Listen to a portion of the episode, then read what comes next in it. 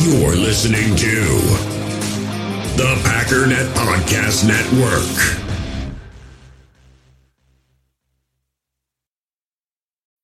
When you need mealtime inspiration, it's worth shopping Kroger, where you'll find over 30,000 mouth-watering choices that excite your inner foodie. And no matter what tasty choice you make, you'll enjoy our everyday low prices, plus extra ways to save, like digital coupons worth over $600 each week. You can also save up to $1 off per gallon at the pump with fuel points. More savings and more inspiring flavors make shopping Kroger worth it every time. Kroger, fresh for everyone. Fuel restrictions apply.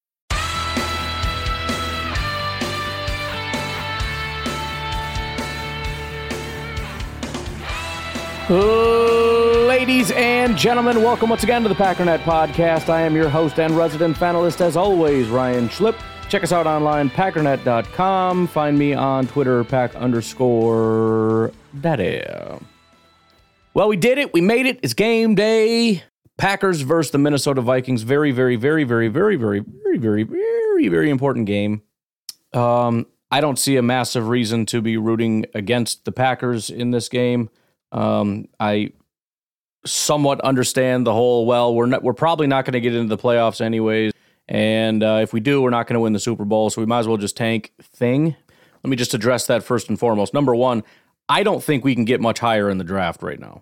If we are seven and ten when this thing is done, I mean the Jets are already six and ten. They're picking eighth and you've got the um, a bunch of other seven and eight teams, like a bunch, as well as the Bears at six and nine. Now, obviously, they'd win at least one game to bring them to, um, you know, probably seven and ten. The point is, like, we're not, we're not cracking the top five. We're currently sitting at twelve. I would be surprised if we get any higher than seven. That's that to me is I mean, I'm, I'm kind of just making that up, but I, I just based on most of these teams are going to lose.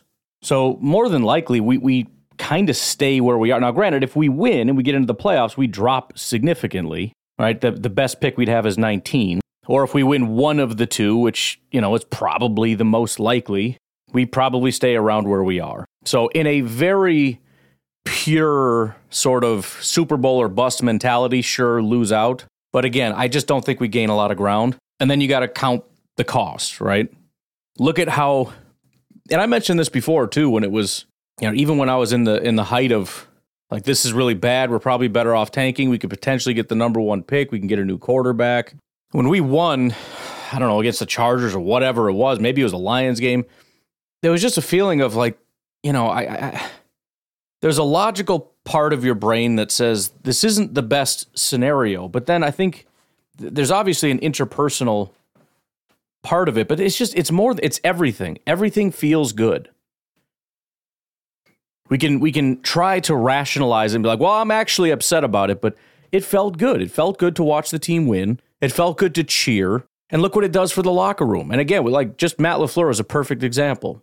He has he has swung from genius to fire him to genius to fire him and, you know, I mean, again, things are bad, and it's like, well, you know, uh, De'Vondre's got to go, Jaire's got to go, Joe's got to go, Matt might need to go. Jaire's now suspended, which again, I don't think that happens if things are are better, if it's a better situation.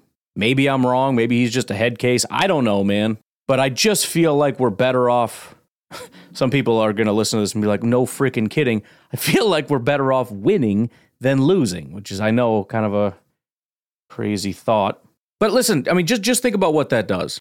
What does that mean for our team? What does that do to our locker room? No, it's not going to save Joe Barry, and if it does, then I, we can all just freak. I'll meet you in Green Bay as we burn that thing to the ground. Okay. I don't know what the thing is. We'll figure it out. I don't want to burn Lambeau, but we'll we'll burn a th- we'll burn an effigy. Okay. Think about what that would necessarily mean about some of our players. Think about what that can do to the locker room. You know, and, and again, Matt LaFleur's first year. What does that mean for Matt LaFleur to be able to concoct this in his first year, given the situation, which is not a good situation? To be able to get into the the playoffs, which would necessarily mean probably, I'm guessing, the, the second best NFC North team behind the Lions, which is really impressive for a team that was expected to be fourth. What does that mean for the offense and where that ranks? It's gotten up to 10th. It's probably going to rise a little bit more. Could be ninth or eighth or something. Probably can't get much higher than that, but that's a great thing for the first year. What does that mean for Jordan and his statistics and, and all that? I mean, that, it's all going to be more positive. It's so if I just said pick either two wins or two losses, you can say two losses for the draft pick, but what does that mean? I mean, does Jordan throw like four picks these next two? Like, I don't want that.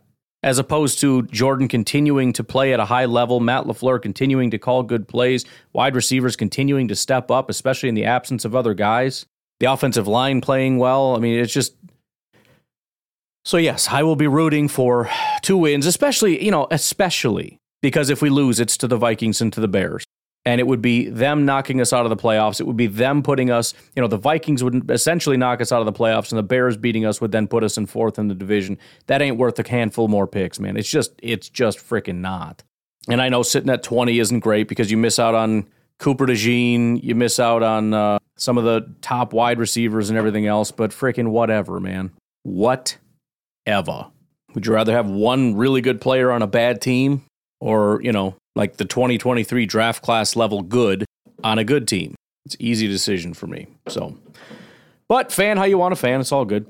Another thing that I wanted to bring up before we get specifically into this game, I forgot to mention it yesterday. I had the tab sitting right here uh, when I was going over some of the Jordan Love things and, and evidence of him kind of uh, rising, I guess. I had mentioned um, this guy unexpected points kevin cole he's on social media and whatnot he's got a youtube channel i don't know why i pay for his uh, substack because he puts this stuff on youtube for free but um, he has this thing called uh, bayesian. I, I know i say that wrong every time but bayesian quarterback ranking. So i'm asking the robot to help me understand bayesian which is funny as they describe it. It sounds like what i've been talking to you about which is starting from a position and then updating your position as new information is added. It's essentially what we're doing here. Which, I mean, if you think about the way that I've looked at Jordan Love, you come in and say, I don't have much data, but here's what I do know about him. And so this is where I'm going to stand. And a lot of it was based on like quarterbacks, just generally, players don't do well in the NFL. So I don't have high expectations. Then every week, as new information came in, you update it. But it, it broke it down into like eight points. as you're starting prior beliefs, updating new evidence, quality of the evidence. So some evidence is stronger than others. So it kind of affects which ones impact more or less the more evidence you collect, the more confident you can be about it, which again is is very true. Like it's the same thing with you see a good game from Jordan, you don't really believe it. You see two, you start to believe it more. You see five and seven, it means more, right? So there's confidence added into this. So it's uh, that, that's more or less it. And so uh, the the data that um, he's using, I'm not entirely sure what it is, but it's just different statistics and whatnot. But anyways, if you remember me talking about this, you'll remember that I uh, there was like a the first time I brought it up, I brought it up because although he was kind of in the middle, what they have here is a change, you know, as far as did you go up or down in the graph and, and by how much did you go up or down. And I think he was the only one with a three, which in this case, Will Levis is that quarterback. He's the only one this week that had a three as far as moving him up he did that two weeks in a row where he, he was the highest and fastest rising guy on the board. And he was sitting somewhere, I think at first he was down at the bottom, you know, early in the season. He was down here 30, 30, 29, 28, somewhere in there. He moved into the middle as was one of the highest rising guys. Right now, Jordan Love has moved up one more spot and is officially, this is broken down into 1 through 10, 11 through 20 and then 21 through 32 is how the three different sheets that he has here. He's officially in the top 10. The top 10 right now is Pat Mahomes, Josh Allen, Dak Prescott, Brock Purdy, Lamar Jackson, Jalen Hurts, Tua Tagovailoa, Matt Stafford, Trevor Lawrence, and then Jordan Love. So, thought I'd mention that. And, and, again, this, although you know more recent data and all that is is somewhat factored in, and plus he doesn't have this does pull back over several years too, which you know you got your priors mixed in and everything. He doesn't have any of those, so prior bad years would drag him down, but prior good years would pull him up as well. But um, this this takes into account, you know, early in the season as well when he was really struggling. Even despite that, he's right now top ten. Which is, listen, I'm looking at Jordan Love and I'm, I'm saying I'm really happy with where we're at. He's not good enough, in my opinion, and I know people are going to get pissed at that. That that's fine. Um, and maybe that's even a, a, too strong a language, but the point is, I, I I would hope for continued growth because right now, eh, like I pointed out yesterday, he's better than what 2022 Rodgers was. He's somewhere between what did I say, 2019 and 2021 Rodgers or something. but he's nowhere near 2020 Rodgers. You know, so the the the point is, I'm I'm not necessarily complacent, and I think that there, there are too many issues. But if this is what we can get consistently, what we saw at the second half of the year, compared to like, no, this full year is more of what you're going to get from Jordan as far as the ups and downs, that's going to make a big difference. Because, I mean, listen, being top 10 is awesome, but being 10th, 11th, 12th, eh. Again, that's what Rodgers was last year. I mean, from a PFF standpoint, wasn't good enough. It's fine. It's probably better than the Bears and Vikings and Lions quarterbacks most years, especially now that Kirk is probably gone and the Bears are never going to find a quarterback and eh, maybe not Goff. I don't know. Goff is 11th, by the way. But the point is, even if even if what we're saying is we need to see some continued growth, if this year, which I presume to be somewhat of a down year, that I expect him to be better than over the course of the entire season, better next year than this year, the fact that this year's top 10, I mean, if we just get second half Jordan Love for an entire season, there's no doubt he's top five, at least among this group. Now, it's kind of a down year for quarterbacks, right? So if if more guys start to emerge and you get back to sort of the days when we had Brees and Rodgers and Brady and Roethlisberger and Rivers and and all these guys that are really freaking good quarterbacks, and Pat Mahomes was mixed in there.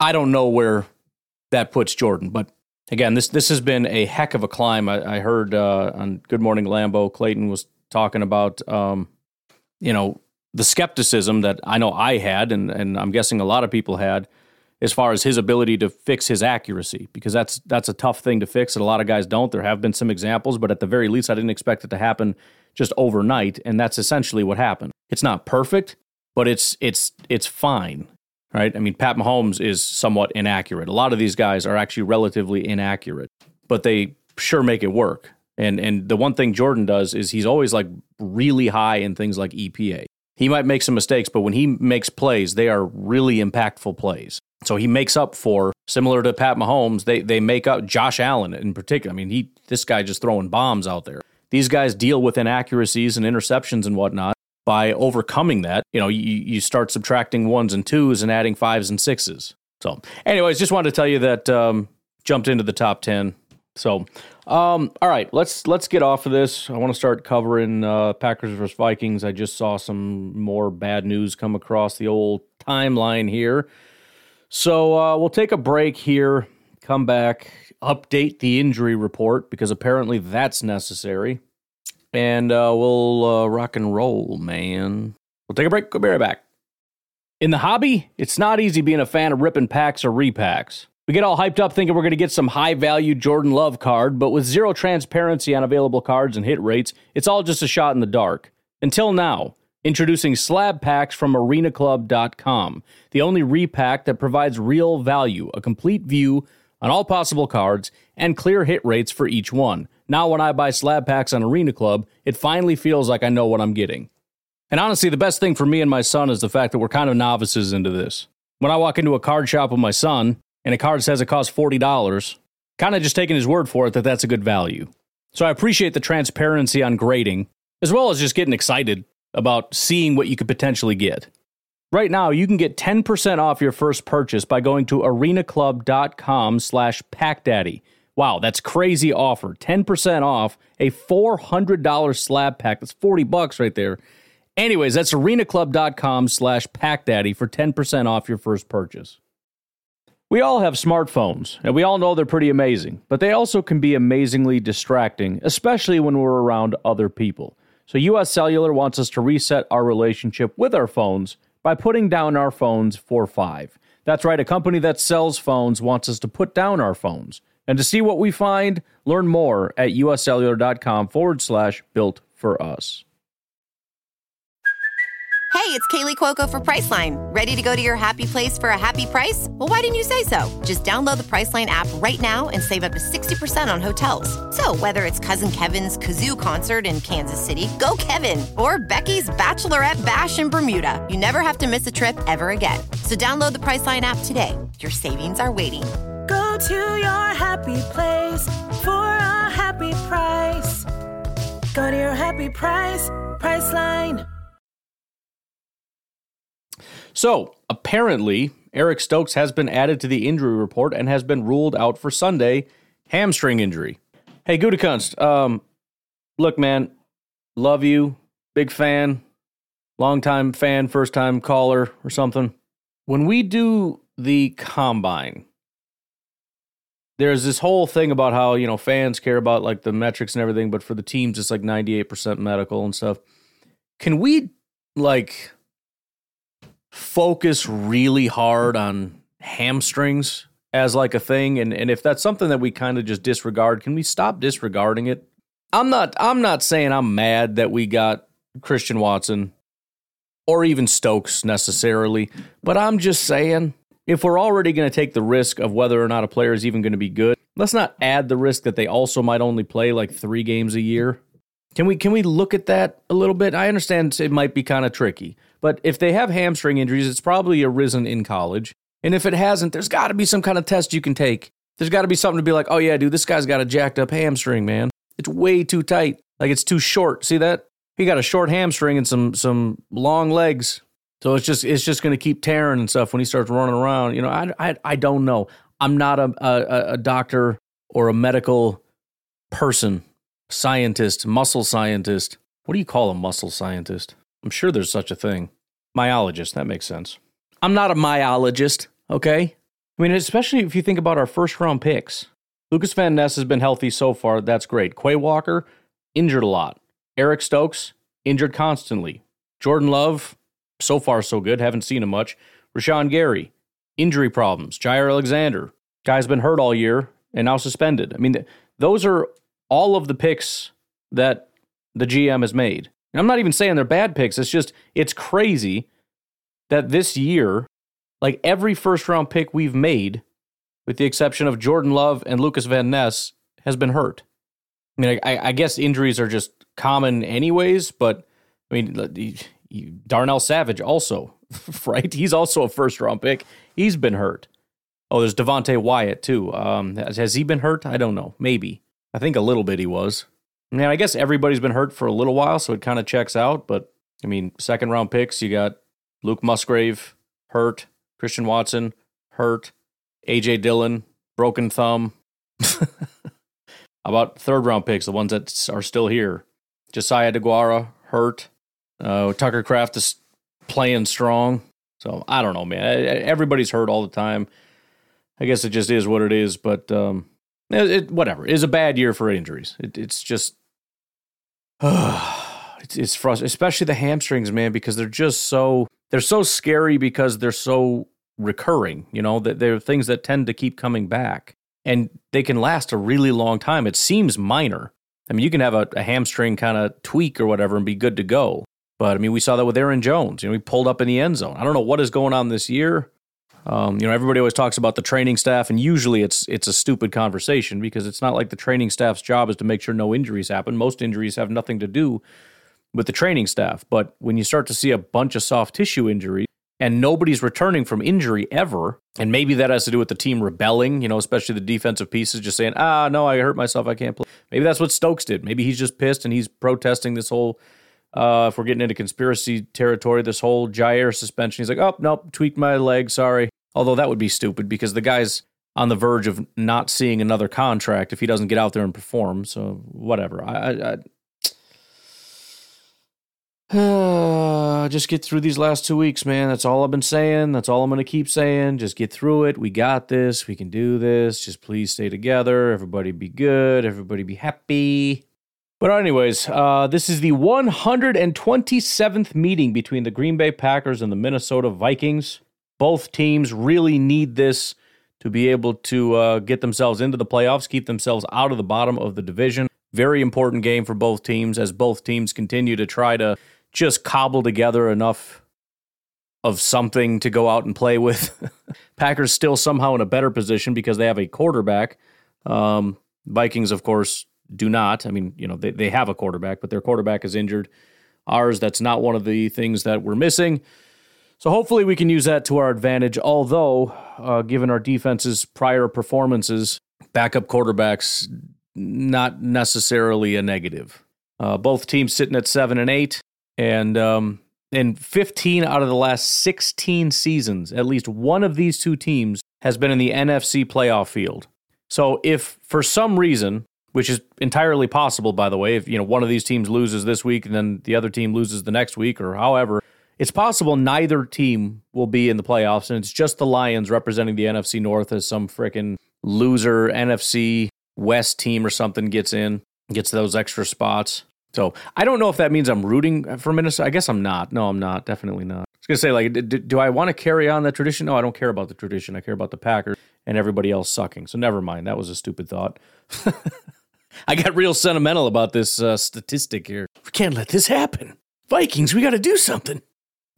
Viking Packer powers combine. We may, Captain. Suck it, Bears.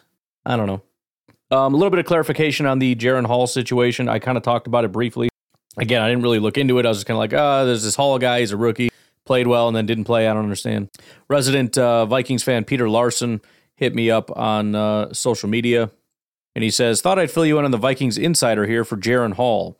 When Kirk went down in Lambeau, Mullens would have probably been the backup, but he was on IR, so it was Jaren Hall. Later that week, at the trade deadline, we traded for Josh Dobbs, but obviously started Hall since he had been there since OTAs. Hall looked perfectly fine in the first two drives against Atlanta the next week, but got concussed while trying to rush for a touchdown, so Dobbs came in. Dobbs went, then went on his miracle run for two games, so he was named the starter. When Dobbs uh, started sucking, Mullens was the backup because Hall had, was still in concussion protocol. We benched Dobbs in third quarter of the Raiders game. Mullens, this is hilarious. Mullens came in. I think at this point, the Vikings chose Mullens as the backup because we were still firmly in the playoff race, and they probably thought a veteran like Mullens was safer bet than Hall because this is when Hall just had come off his injury thing, and they're like, I don't know, just stick with Mullens because we don't have enough to bench Mullens because that seems like a drastic. So Mullens just keep going. Then Mullens started throwing picks as if it was a giveaway contest. And there uh, we are with Jaren Hall. Most Vikings fans were pounding the table for Jaren Hall being named the starter after the Raiders game. Who knows what Jaren Hall will be the last two games? Personally, I'm worried going against. Uh, personally, I'm. I thought I read that wrong. Personally, I'm worried going against Joe Barry's defense.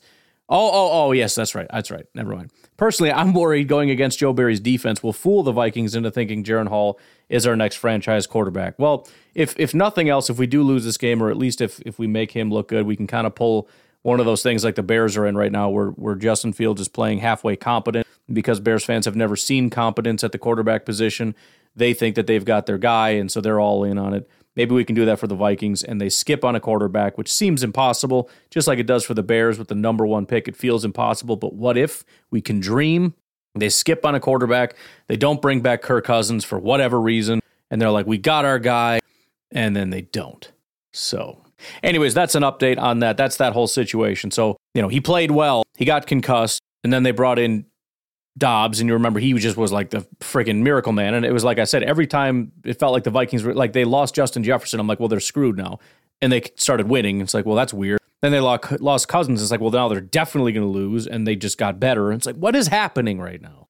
But then, you know, all the magic dust wore off or whatever was going on, and everything's just been kind of going south. Although they were revived a little bit by their defense suddenly being like, I mean, I, at one point I had looked at it, they had the number one defense in football, I think, through a span of time or whatever. And I think it was uh, from a points perspective, from, you know, I don't know, week eight through now or something. But even that is starting to dissipate. Like in the last two weeks, even though, you know, relatively good offenses, they've given up, I think it was 27 and 30 points. So we're hoping that they've officially lost all magic dust. There's nothing left. And it's not like, oh, we got one more bit of magic as Jaren Hall comes in. But then again, you think about it. Every time they change something, it works spectacularly. They're changing something. It's a rookie freaking quarterback, what, fifth round? It's Joe Barry. It's a defense that doesn't care anymore. They don't want to play. Half the guys are out with injuries. Um, probably have no interest in coming back hurt. So some of them, I don't know if they're just like De'Vondre Campbell might just be done, like for real. I mean, everything that was said about Jaire not playing another snap, I'm kind of wondering about De'Vondre. Um, just because it's it, it just seems so weird to me. It's entirely possible he got more injured in that game, but it's like Matt LaFleur flat out came out and said, you know, we're just we're going to let him sit for a little while. After after De'Vondre went on social media and lashed out, which again is the fault of the coaching staff, although I don't necessarily like him lashing out, but I appreciate the insight, saying I'm not playing hurt anymore. And suddenly he has not taken a single snap in practice and has not played a single game. So, and they're keeping him on the injury report, which to me is sort of like we're not benching him or cutting him. we're kind of because he's technically hurt, just saying he's too hurt to play in practice and just leaving it at that. And I don't know if that's even possible because again, you got the train the training staff, the doctors, and all that. Are they able to just, uh, you know, I don't know. I, I, I would assume unless it's kind of you know, De'Vondre, how you feeling? I can't even walk on a dude. I can't. Like, okay, then I guess you can't play. I don't know. I don't know. It's just very weird to me. And then I guess we'll just see about the rest. I know for the um, for the Vikings, it appears that Brian O'Neill will be returning. They also did. Um, they also signed Anthony Barr, um, which I feel like a lot of people just stop there and they say they signed Anthony Barr, and it's like, oh man, this crazy good linebacker just got signed by the Vikings. That's crazy. No, they signed Anthony Barr to the active roster from the practice squad. I feel like that's important context for several reasons. Number one, he was already a Viking. Number two, he was on the practice squad. So don't really need to massively dive in. I mean, I, I, listen, I've already said a thousand times. Anthony Barr is one of those guys. There's several guys who really get off to a good start or have a really good year, especially if it's early in their career. And for the rest of their career, they're considered elite. This guy has been a bad linebacker almost his entire career. As a rookie, he had a 70 PFF grade, then 90 in his second year, right? Just freaking elite. Then it was 50, 60, 70, 50, 40, 60, 60. He had one good year after that in 2018. Otherwise, it was 50, 60, 50, 40, 60, 60. He's not good. He's never been good, and that's why he's on the practice squad. Now, his grade right now is relatively high. He's played in two games, and by played in two games, I mean barely. He played 12 snaps against Denver and 13 snaps against Chicago. I guess the only real benefit is that he's almost 32 years old, and the fact that he's been able to rest probably means we're going to get the best version of whatever's left of Anthony Barr.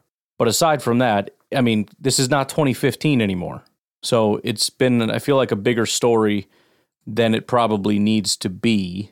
Um, especially since it's like this big conspiracy like, oh, you're doing this because it's the Packers. No, they're doing it because they just put half their team on IR and they got a bunch of open roster spots. That's why. So they're elevating a guy from the practice squad. That's the only reason Anthony Barr isn't still sitting on the practice squad. Um, it is actually funny because if we go back to the quarterbacks for a minute, Jaren Hall's first regular season snaps were against the Packers at Lambeau. He gets his return against the Green Bay Packers, this time at home.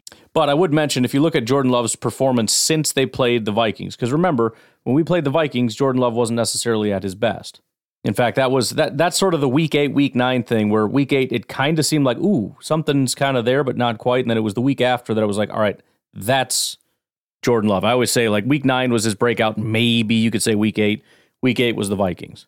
But really, it was the very week after that he started to break out. So if we look at his stats since 66.4% completion percentage, 2,095 yards, 16 touchdowns, three interceptions with a record of five and three.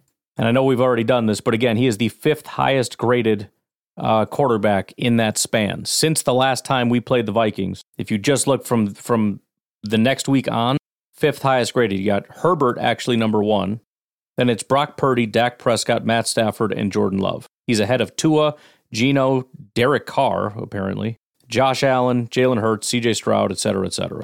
Yes, Pat Mahomes is way down. Shouldn't be that surprising if you've been watching what the Chiefs have been doing. He's also tied for third in touchdowns with just uh, with 15 touchdowns and just three interceptions. The only ones that are better would be Matt Stafford 15 touchdowns, two interceptions, and Dak Prescott 17 touchdowns, two interceptions. Purdy also has 17 touchdowns, but six interceptions. So it's a different Jordan Love, but it's not just a different Jordan Love. If we look at our receivers and the way that they graded out, they were all bad. Now, granted, some of that might just have to do with the Vikings and the, I mean, whatever. But Romeo Doubs, this is their receiving grades, was the highest with a 60.1, Wicks 59.7, Reed 58.6, Watson played in the game, had a 58.2, Musgrave 52.9. Romeo Doubs has a 70 PFF grade, which is to say that he played below his standard in that game. Wicks has a 77 PFF grade, and um, that was his basically his lowest game since week four. So since week eight, he has not had a game that low as far as his grades are concerned. In fact, uh, just one game had less yards. That was against the Giants, but he still graded out higher in that game. Jayden Reed kind of had his breakout week 10, which I know it doesn't feel that way because he's kind of just been there the whole year. But from a grade standpoint, aside from week two, where he graded out really well, 60 50, 60 50, 60 50, 50. That's how he graded out through week nine. Week 10, 80, 70, 70, 60, 50, 70. He's been a different dude since week 10. They're lucky that Christian Watson's not playing in this game because his grades, and this is standard from Christian Watson, it takes him a little while to get warmed up, and then he got hurt again. But to start off, it was 60, 60, 50, 50, 60, 50, 50, and then basically 90, 90. like, oh, there's Watson. He's back. And of course, Luke Musgrave hadn't hit his stride until week nine, the very next week, and he is now out. And that does not include Tucker Kraft, who hit his stride around week 13 and since then has been an absolute freaking dynamo. So the offense has kind of hit its, each piece has kind of hit its stride at different times. And Tavian Wicks has been pretty solid all year, but had a down week against the Vikings. And again, maybe that happens again. Maybe, maybe it has more to do with the Vikings than just being kind of a fluky thing. I don't know. But the bottom line is the, the offense is playing better now than they were then. I think when Jordan kind of snapped in week nine, you started to see other guys start to arrive. Like I said, Musgrave, it was the exact same time. Uh, if you look at some of the specifics of that game, Packers offense uh, in the October game, nearly 100 fewer yards than their average. They were only 5 of 14 on third downs and 1 of 4 on fourth downs. And then from the Viking standpoint, again, they seem to be spiraling in the wrong direction, but again, you got to watch out when they make these switches. They're 1 and 4 the last six, uh, that's not right. Well, I guess there's a bye mixed in there, but they are actually 1 and 4 well, okay, one and four the last six weeks, one and four the last five games. Losing to teams like Denver, who just benched their quarterback, the Bears, who, you know, we can give them credit for starting to play a little bit better, but they're not a good football team. They lost to the Bengals, you know, with Jake Browning at quarterback, and then kind of got manhandled by the Lions 30 to 24. The bottom line is that this is a game that the Packers should win. You know, it's just, I know it's tough. I know that things are messed up. I know you got a bunch of injuries, but everything is pointing in one direction, and that one direction is that the Packers should be the better team and should win. Now, should didn't doesn't carry much weight. A lot of favorites lose, but I'm just talking expectations. It's not like you're playing a powerhouse, you know, like when we played the Chiefs, if we had lost, nobody would have really batted an eye. You should win this game. Now, right now, the Green Bay Packers, um, it's actually swung to minus one for Minnesota, which can I just say for a second? I'm not I'm not saying it's wrong that is somewhat of a it's a heck of an indictment on the Green Bay Packers. Um, because you know, all due respect to the Vikings and the things that they're doing well right now and all that, but bro, they don't have a quarterback. I understand it's in Minnesota. I don't care if you're playing a team that does not have a quarterback and has a rookie fifth round guy coming in to essentially get his first real start, assuming he can play the whole thing. I mean, his first real game, and you can't even be favorites over that. I mean, it, it, think about all the Vikings teams in the last 10 years or whatever. There have been some really good Vikings teams, and the Packers have been at times favorites over those really good teams. This is not a very good Vikings team. In the grand scheme, even Vikings fans, I'm assuming, would look at this and go, yeah, this isn't our ideal situation. We got some work to do. If you're not even favorites against them, that sucks. it really sucks. But all right, let's let's do this. Let me give my again, not prediction, but expectation real quick. Um, I don't think I'm going to do Packernet After Dark because we only have five calls. That might be enough for a full episode, but eh, I, would rather just kind of go through them really quickly on here, and then we'll call it. So, and and I think what I'll do is, uh, if there becomes a point where you know I'm gonna I'm gonna try to take it easy on the defense and go hard on the offense. All right, I'm gonna be unfair toward the offense, and I'm gonna give the defense a freaking handicap, and we'll see if they can actually uh, rise to the occasion here. So let's see what we can do. What is the most amount of points I can get for the Vikings. So right now at home, the Vikings are averaging 20.6. Um, the best I can do, which doesn't really change it, is for the season, they're 20.9. In their last three games, it's only been 17 points. So um, their last one was 24. I could go with that. But um, I think 21 points is the highest or lowest bar I can set for the defense. Keep them below 21 points, and you did a fine job. You did okay. Is it somewhat disappointing considering the quarterback situation? Sure, but whatever. Just please do not let them get more than 21 points. Okay? Thank you. As for the the offense, the uh see what's the harshest I can give them. Um surprisingly, Minnesota apparently is just worse at home. They're they're better offensively and defensively this year on the road. So it doesn't really help a ton. At home, they are allowing 22 points. So there you go. If the score is Packers win 22 to 21, Everybody did exactly what they were supposed to do. Okay, so that's what I'm going to set it at 22 to 21. If, if anything worse or better than that, we'll, we'll tell you the story. Okay, 22 21. Why don't we take a break, come back, we'll take some calls, and we'll get out of here. We'll be right back. So we actually do, of the five calls, have a new caller. So that's pretty sweet. So, uh, new caller. Wait, do I have the settings? I do. What's going on in your world? Hey, this is Benny Westside from Minnesota. All right, what's up? Uh, first time caller, long time listener. Love what you do. Thank you. I have an idea for a new defensive coordinator, Let's do it. and I don't know if I like it or not. Okay. We need stability in the locker room. Matt LaFleur clearly isn't that guy. So I was wondering, what do you think of Mike Zimmer? Give these young guys, Valentine, Valentine, uh, Stokes, Jaire clearly has it. He just needs to get his head problems right or something. I don't know what's going on there. Yeah. But I think Mike Zimmer would be good in the locker room. He look what he look what he did in Minnesota. I think he'd be a pretty decent defensive coordinator. But I mean, when he left Minnesota, they said the devil left the building. I don't know if we need that in our building either, but right. kind of a little honey and vinegar with Yep. Matt LaFleur and that, you know. Um, also, I thought Hold on. I'm assuming you're moving on to a new topic. Let me touch on that real quick. Mike Zimmer is a very impressive guy, defensive mind, all that. Um, Aaron Rodgers always spoke glowingly of him and his ability to do things defensively, which is a ringing endorsement when a guy that's been around as long as he has, who's as good as he is, uh, says that Mike Zimmer gives him a hard time. Uh, I think that speaks volumes. I like Mike Zimmer. I like what he does.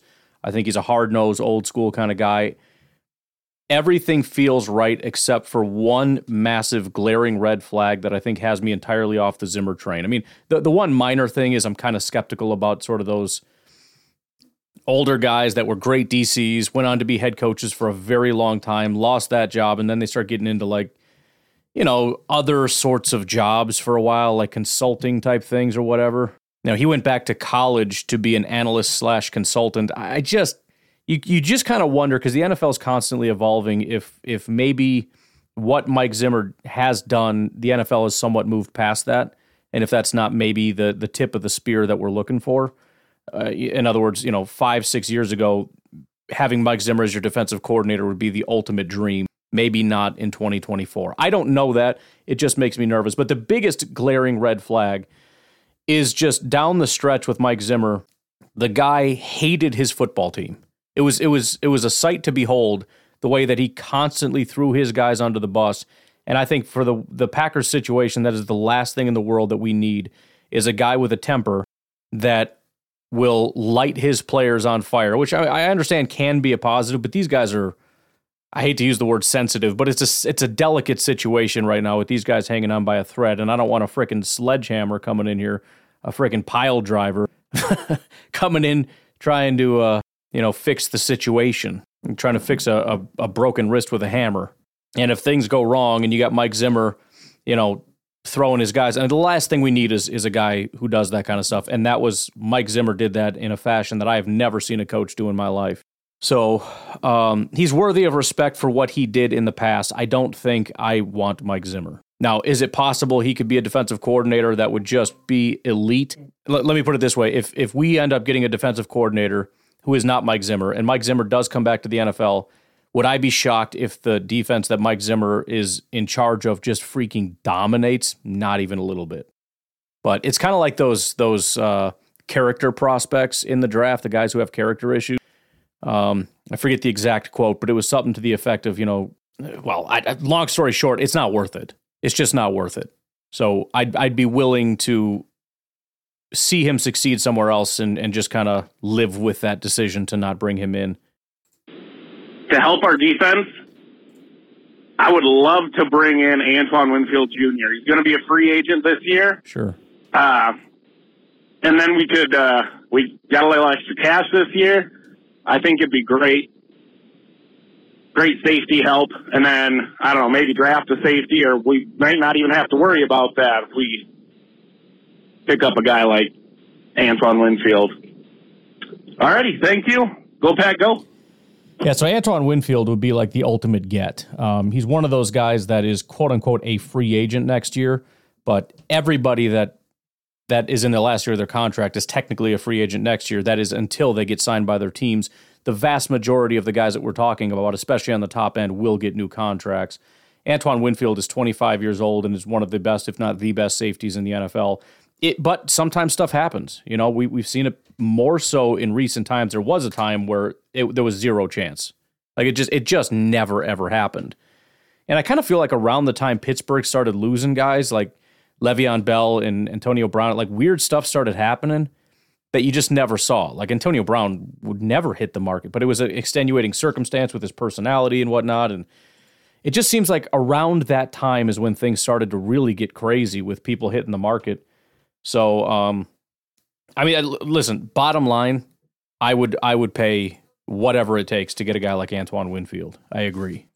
Hey, back, Daddy. It's Nate. Um, just wanted to call in and just make some comments because obviously the Jaire thing seems to be um, pretty big. So I haven't really commented on it yet, but um, obviously, like, definitely just should not be doing what Jaire did. Yes. And I'm always an organization over player person, so um, if it was me personally, he wouldn't have even played in the game. I, I would have been in his face very publicly. Um, just n- not something that should ever happen. And uh, I do, I do have to just say, like, um, I'm one of the people who've been kind of critical of Matt LaFleur uh, for the exact thing that now uh, seems to be coming up a lot, and that's because for you know for years my issue has been I like literally everything about him as a head coach, except for the fact that he's kind of a pussy. Like, I'm sorry, there's really not, you know, that's the best way to put it. You can say spineless, and you can say he just doesn't have, you know, that uh, just doesn't have the punch. I get it. Uh, that X factor or whatever you want to say, but ultimately that's what it come, comes down to is, you know, he's just he doesn't have that head coaching quality that that you need. The one thing that you can't teach someone. You, can teach scheme. You can get these genius guys who can come in here and just be like, okay, we're going to run this and they're always going to be open and blah, blah, blah. But then, you know, it's, it's that, it's that one thing that when the locker room is crumbling. To be fair, I think there is such a thing as assertiveness training, and perhaps he should look into that. Or when things are, are really, really bad, you're you're down, you're behind. It's that it's that thing that you just can't teach and it's hard to even explain, but it's that you can rally the troops. It's you're a leader of men. You can put people in their place when they need to hear it and you can build them up when they need, when they need that as well. You, it's, you need to be able to mold people. And that's what Matt LaFleur is missing. Um, but then my comments on, on Jaire um, is, I don't know, I don't know what it is, but, um, it, seems like a lot of stuff seems to come up around Jaire not being picked as a captain. Because wasn't this a few years ago he was upset about not being picked as a captain? Um, I vaguely remember something like that, and I'm like, is this is this a pattern?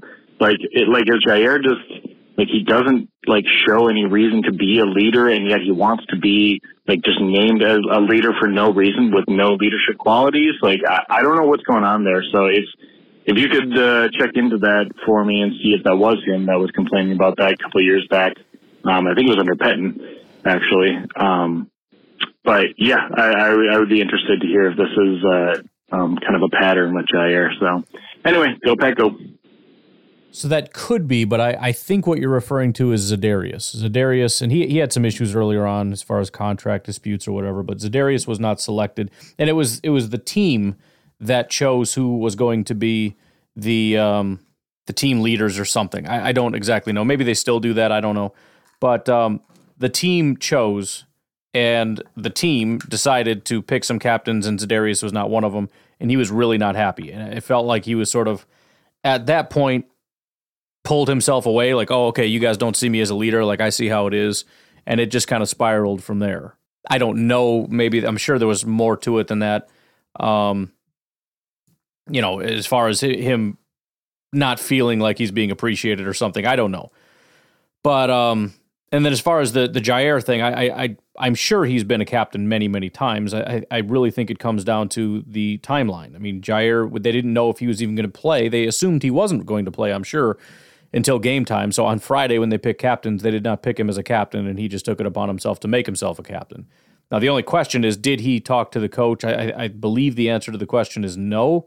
I don't know where trying to remember. It's hard to remember what was fact as opposed to speculation. I, I, thought somebody had kind of reported, or maybe Jaire had said it that he didn't speak to the coach. Um, I'm pretty sure that was the case. But it, it, if not, that would remain the only question: is did he go to Matt LaFleur and say, "Hey, um, could I please be a captain?" And then he said no, and then the troops rallied around him. I don't know, but I, I don't think. Although again, I don't know because every time I say I don't think it's as big of a deal, it turns into a big deal. I haven't seen any evidence of that particular thing being something to be concerned about. I guess is the best way I can put it for right now. Hey, Ryan. Hey. Um, I was listening to your podcast today, you're talking about Jaire, and something popped into my head. Did Jaire know that we wanted to defer slash uh, start on defense? You know, they're the same thing, right? um, but seriously, did he know?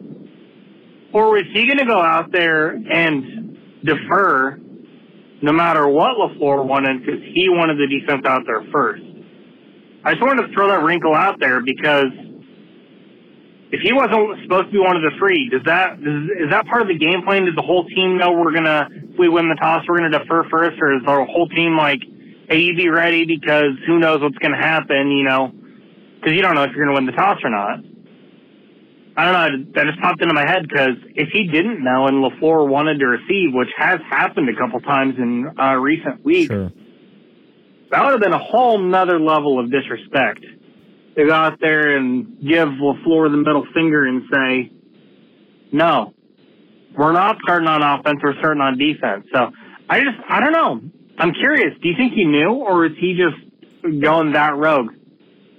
Um, can't remember if I said this the other day or not, but uh, I think the league should make this simpler. Uh, the whole defer versus uh, starting on defense or offense.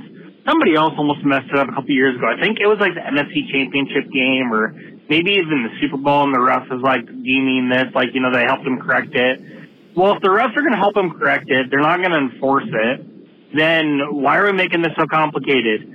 They need to just change the rules that if you whoever gets the ball in the first half, the other team gets in the second half. So you're just saying to start the game, do you want to kick or do you want to receive? Right.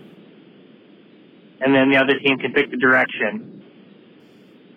Or, you know, you can say, I just, I want to pick the direction. They can choose if they want to kick or receive. Uh, I think they could probably simplify it because somebody else almost screwed this up a couple years ago. Um, anyway, it's kind of besides the point. All right, talk to you later. Yeah, I mean, I, I unless you can think of a reason why somebody would want to start on defense twice, I agree that it should be simpler. I mean, it's it's. I mean, that's the way I always assumed that it was. I think that's what most people thought. That's the way, um, you know, it, it just seemed like. Do you want to kick or receive? And then you choose, and then you get it the opposite in the the second half. Um, I suppose they're trying to help by creating options, but nobody's going to select the third option. So it's stupid. As far as the Jaire thing, I mean that that is I mean if you told me that was the case, then I would say we are at least for my tastes getting into the territory of he needs to go. And you know I've been very anti that position, but that is that is a level of disrespect and sabotage that is almost I mean, listen, we're we're going to suspend you and it's not just a suspension, it's it's freaking probation. If you step out of line even a little bit, even one time, you're out of here. That is, I mean, that's serious. You remember like Ty Montgomery, right? Do not take it out of the end zone, and he does it anyways. And they cut him. And I would say that is significantly less serious. Maybe not significantly, but it is less serious. It's one thing for a guy to be like, you know, I, well, I, I guess it's similar insofar as, you know, I'm going to try to make a play and him being like, well, I, I think the defense, but, but I mean, it, it, it ruins everything as far as like the flow, the game plan, the intent. I mean, that, that would be, I, I, I would guess that's not the case. But I hadn't thought of that. I appreciate you bringing that wrinkle into it. And uh, yeah, I mean, if if if it came out that that was true, I, I still don't know if I'm on team Jaire needs to go. But that is a very, very, very serious slap in the face directly directly at the head coach that um, just can't be allowed. And and I think a one game suspension is the bare minimum. Um, and and again, with that becomes some very strict probation. I don't know what the CBA allows in terms of like, you know, can I tell them that they're they're required to do X, Y, and Z? I think the rules are pretty strict in terms of you can't tell a player what to do in the offseason, basically, period. But at the same time, you know, it's kind of like the whole thing where it's like, well, you can't fire someone based on these things legally. Well, I can fire you and and say it's for a different reason. you know, I, I can tell you that you need to be doing X, Y, and Z, and I'm going to be checking in with your trainer. And if I find out that you're not, then you're off the team. And you say, well, the CBA doesn't allow that. Okay, great. Then, I, then you will be traded because somebody offered some really cool compensation and I just couldn't say no. That will be the official reason that I will write down in my little book, in my in my diary. I don't know. I hope I hope I hope that that's not true. I really hope it was just sort of a lighthearted thing and he just wasn't thinking. He just wanted to tra la his way out there. He thought it would be cool you know, like it's my hometown. Like I get it. Like he's not mad at the coaches. It's just like, hey man, it'd be cool if I went out there. And they're like, yeah, dude, come on out. You can even call it. Like, all right, cool. And they just kind of traipse out there and just kind of a lighthearted thing. And he calls it. And it was the wrong thing. And it was kind of like a little snicker. And then they go back to the sideline, whatever. And then you know, again, the the team has to come down hard and be like, listen, you cannot do that. You know, and and that's it. And that's you know that's as, that's as serious as it got. And it doesn't need to be any more than that. But I I don't know. I think what you presented is the exact opposite side of the spectrum, which would be freaking brutal. One more call here from uh, Bramble. Hey, Pack. Hey, man. In the middle of your little Jaire rant. I just want to say you used the caveat that he's the best corner in football when healthy. And you said, you know, when you expect him to come back next year, best corner in football again When healthy. Now I think he's mentally unhealthy as well. So. Anywho, shalom. Well, and that that is the other side of it, right? Again, there's there's two things that I feel like are being conflated, and I can't tell if people who are mad at his play are using this as an excuse to further trash Jaire, or if people that don't like his personality are trying to conflate his play and pretend that he's been bad all along. I'm not sure, but there's just this groundswell. Maybe it's coming from both sides. Um, and I, I just want to make sure that those are separated. I, I have a very firm position on his play. I think it's been adequate at at worst. It's been adequate. And I think people get injured. It happens to all players. Really, who hasn't been injured? F- tell me your favorite player that hasn't been injured. I don't know who that would possibly be. Rodgers was injured, Davante was injured, Jordy was injured, Aaron Jones was injured. Everybody that's played any period of time has been injured. Okay, so do we give them a little bit of grace or do we say that they should be kicked off the team? Well, if you're Jaire, I guess you need to be kicked off the team. Everybody else, it's fine.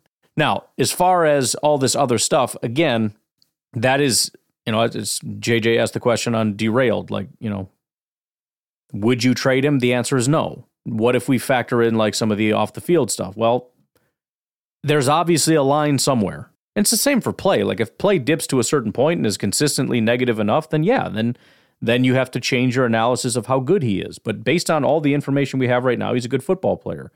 I don't have enough information on his uh, off the field issues, which as of right now seems to me, unless I'm missing something, has been like one incident. Which again, maybe it's a big deal. Maybe it was just he wasn't thinking and just thought it would be a, a cool thing to be able to do, and that's it. Again, I doubt it because you know you even got Matt LaFleur saying it's never just one thing or whatever. But um, yeah, that as of right now, that's the only thing that could move me toward Jaire needs to go is to find out that there have been some terrible things going on and he has not learned his lesson. Right? If if he pops off, you know, he could run out on the field again this week or something like that. At some point, yeah, you know, it sucks that it has to happen, but you, you got to do what you got to do. Like Antonio Brown was at the peak of his career when he left when the Pittsburgh Steelers let him go. He was an unfreaking believable wide receiver and continued to be uh, a great wide receiver while being a basket case. My stance that nobody should bring him back into the NFL had nothing to do with his play. It had to do with this guy should not be encouraged and should not be allowed on the field. If you want to do something for him, help him medically. So again, separating those out, um, I, uh, I I think the least reactive stance is the stance that I'm going to try to take, which is just being hopeful that there isn't much more going on and that when they say that they had good conversations and their relationships are going to improve that that is true. But of course it's something to keep an eye on. He's going to be under a microscope probably too much which again is it, it went from like everybody thought was his his personality was endearing to you know he has like four bad games and now all of a sudden his personality is disgusting and i hated it. Well i have always hated it. It's like okay well it's the first time anybody's ever said anything about it but yeah now apparently everybody always hated him all the time like just shut up I'm so sick of everybody hating all our good players. It's freaking annoying. We, we have enough problems to deal with and bad players to deal with without being like, how can we get rid of all of our good players? Anyways, uh, I've already done that rant. Appreciate all the calls. Appreciate all the support. Uh, where are we at here? So for me right now, it is 1.41 p.m. And we have, so a day and a half-ish to get to 7,393 downloads. I'm kind of guessing we're not going to get there just because it's the weekend. And I'm not doing Packernet After Dark, so I will be sad and I will cry a lot. But do me a favor, make sure you listen. If you missed any, go back and listen to them. If you liked one a lot and just think, man, I'd love to listen to that again, go ahead and do that again. Share it, send it to your friends. Hey, grandma, listen to this. It's a podcast. You'll love it. Force your kids to listen to it separately on their own devices. Help a guy out. Again, I don't get anything extra from it. It would just be a heck of a milestone that would be great. And we are literally right there. But anyways, you guys have a good um well, it's Sunday. Have a good uh, game day. We don't play until later on. So enjoy your football games and hopefully we'll have a very good victory Monday. Have a good night. I'll talk to you later. Bye-bye.